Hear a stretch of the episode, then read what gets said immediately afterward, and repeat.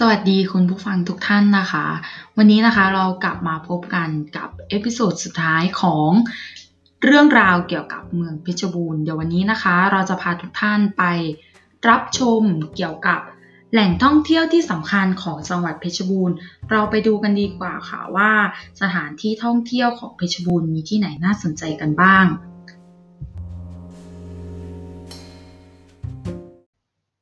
อันดับแรกเลยนะคะ จะพลาดไปไม่ได้เลยนั่นก็คือ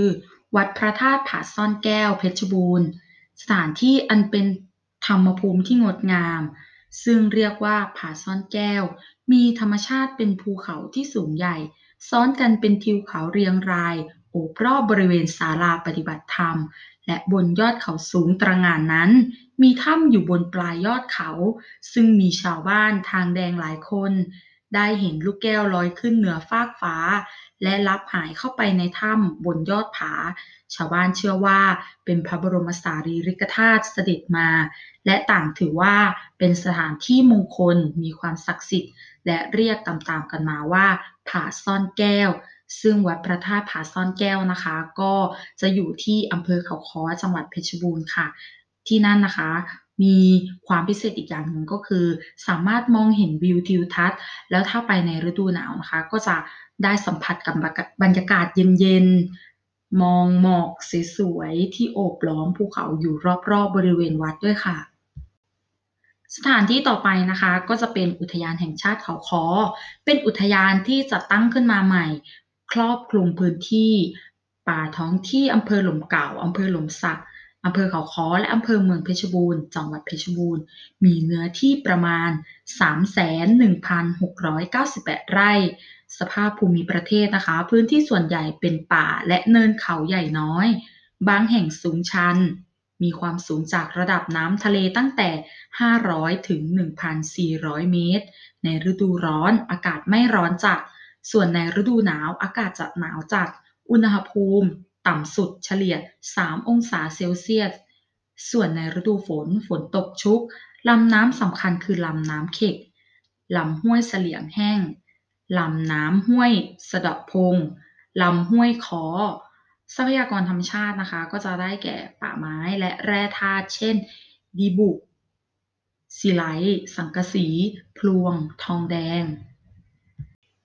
และสถานที่นี้นะคะ พลาดไม่ได้เลยก็คือภูทับเบิกค่ะภูทับเบิกนะคะมีความสูงจากระดับน้ำทะเล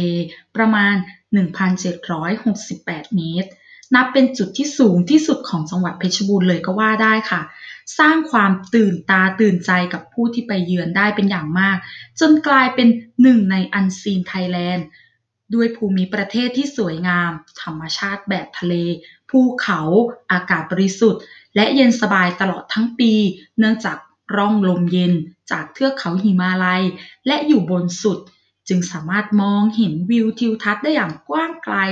ในตอนเช้านะคะก็จะเห็นกลุ่มเมฆและทะเลหมอกตัดกับเทือกเขาเพชรบูรณ์ นอกจากนี้นะคะ ภูทับเบิกก็ยังเป็นสถานที่สำคัญของจังหวัดเพชรบูรณ์ คือเป็นจุดที่ใช้รับน้ำน้ำฟ้ากลางหาว ต่ว่านะคะก็อย่างที่ทราบกันก็คือภูทับเบิกเป็นจุดที่สูงที่สุดของจังหวัดเพชรบูรณ์ การเดินทางขึ้นไปก็ค่อนข้างที่จะมีความอันตรายอยู่ไม่น้อยก็ถ้าเกิดว่าทุกท่านนะคะที่จะเดินทางไปก็ขอให้ระมัดระวังตัวกันด้วยค่ะ สถานที่ต่อมานะคะก็คือการท่องเที่ยวเชิงอุทยานค่ะ เป็นอุทยานแห่งชาติน้ำหนาวนะคะ อุทยานแห่งนี้นะคะ ตั้งอยู่บนเส้นทางหมายเลข 12 มีผืนป่าขนาดใหญ่ ครอบคลุมจังหวัดเพชรบูรณ์และจังหวัดชัยภูมิ มีป่าอุดมสมบูรณ์ มีวิวเขาสลับซับซ้อนเหมาะกับการมาค้างแรม ชมวิวธรรมชาติ มีแหล่งท่องเที่ยวที่น่าสนใจก็คือ น้ำตกตาดพรานบาถ้ำผาหง จุดชมวิวภูคอสวนสนป่าแปลกน้ำตกเหวทราย สะพานพ่อขุนผาเมืองค่ะ ที่ท่องเที่ยวเชิงธรรมชาติที่ถัดมานะคะ ก็คืออุทยานแห่งชาติทุ่งแสลงหลวงค่ะ มีพื้นที่ครอบคลุมท้องที่อำเภอวังทองอำเภอนครไทยอำเภอเนินมะปรางของจังหวัดพิษณุโลก และอำเภอเขาค้ออำเภอวังโป่งของจังหวัดเพชรบูรณ์มีสภาพธรรมชาติ ทิวทัศน์ และลักษณะทางธรรมชาติที่สวยงามและหลากหลาย เช่น ถ้ำน้ำตก ทุ่งหญ้าโล่งใหญ่ที่อุดมสมบูรณ์ไปด้วยพันไม้และสัตว์ป่านานาชนิด สำหรับชื่อของอุทยานแห่งชาตินี้นะคะ เป็นชื่อของทุ่งหญ้าขนาดใหญ่ทางด้านทิศใต้ของอุทยาน ซึ่งสันนิษฐานว่าตั้งขึ้นโดยอาศัยชื่อพันไม้ชนิดหนึ่งในทุ่งหญ้าแห่งนี้ ก็คือต้นแสลงใจ ที่เป็นต้นไม้ยืนต้นขนาดใหญ่อยู่กลางทุ่งแสลงหลวงแห่งนี้ค่ะ สถานที่ท่องเที่ยวที่พลาดไม่ได้เลยนะคะ ถ้าไปเที่ยวที่เพชรบูรณ์นั่นก็คือ ทุ่งกังหันลมเขาคอค่ะ เป็นจุดที่ตั้งของโครงการกังหันลม และเป็นแหล่งท่องเที่ยวที่เป็นที่นิยมในกลุ่มนักท่องเที่ยวด้วยค่ะ อยู่บนเนินเขาสูงบนระดับน้ำทะเลประมาณ 1,050 เมตร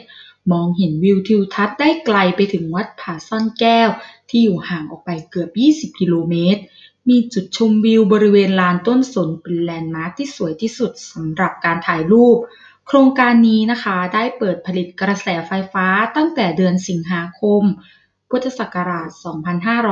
2559 และผ่านมาสามารถถ่ายรูปชมวิวบริเวณโดยรอบได้อีกหลาย ๆ จุดเลยค่ะ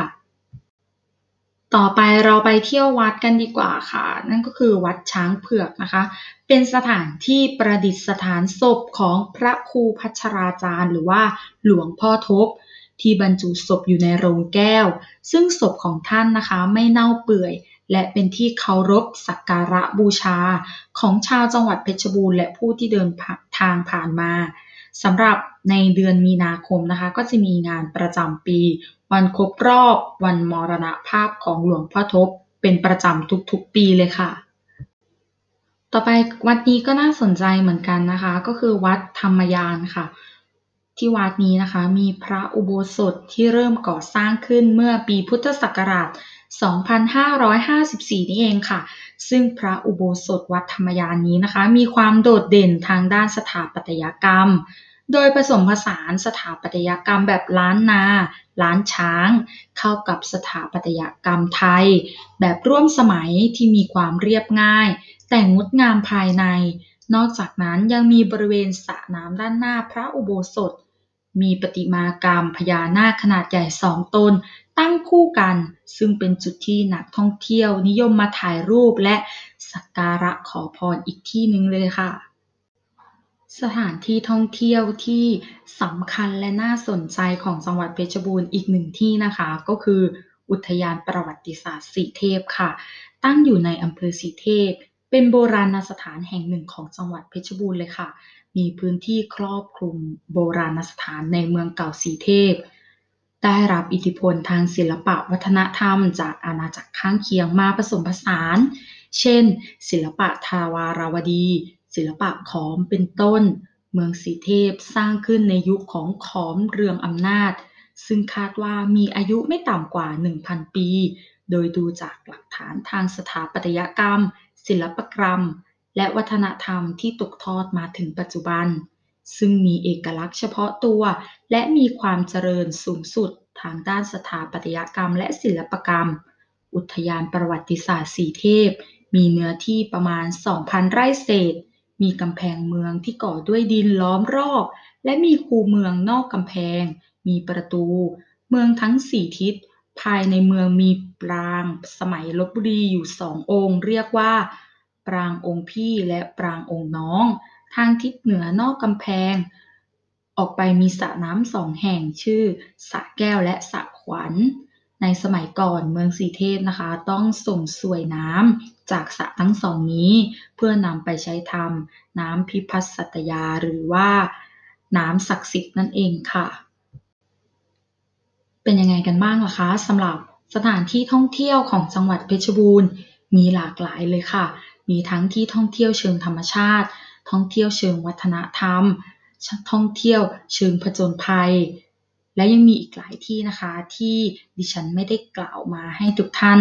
ได้รับชมรับฟังกัน แต่ว่าสำหรับสถานที่ท่องเที่ยวนี้นะคะ ก็ถือได้ว่าเป็นแหล่งเศรษฐกิจที่ทำให้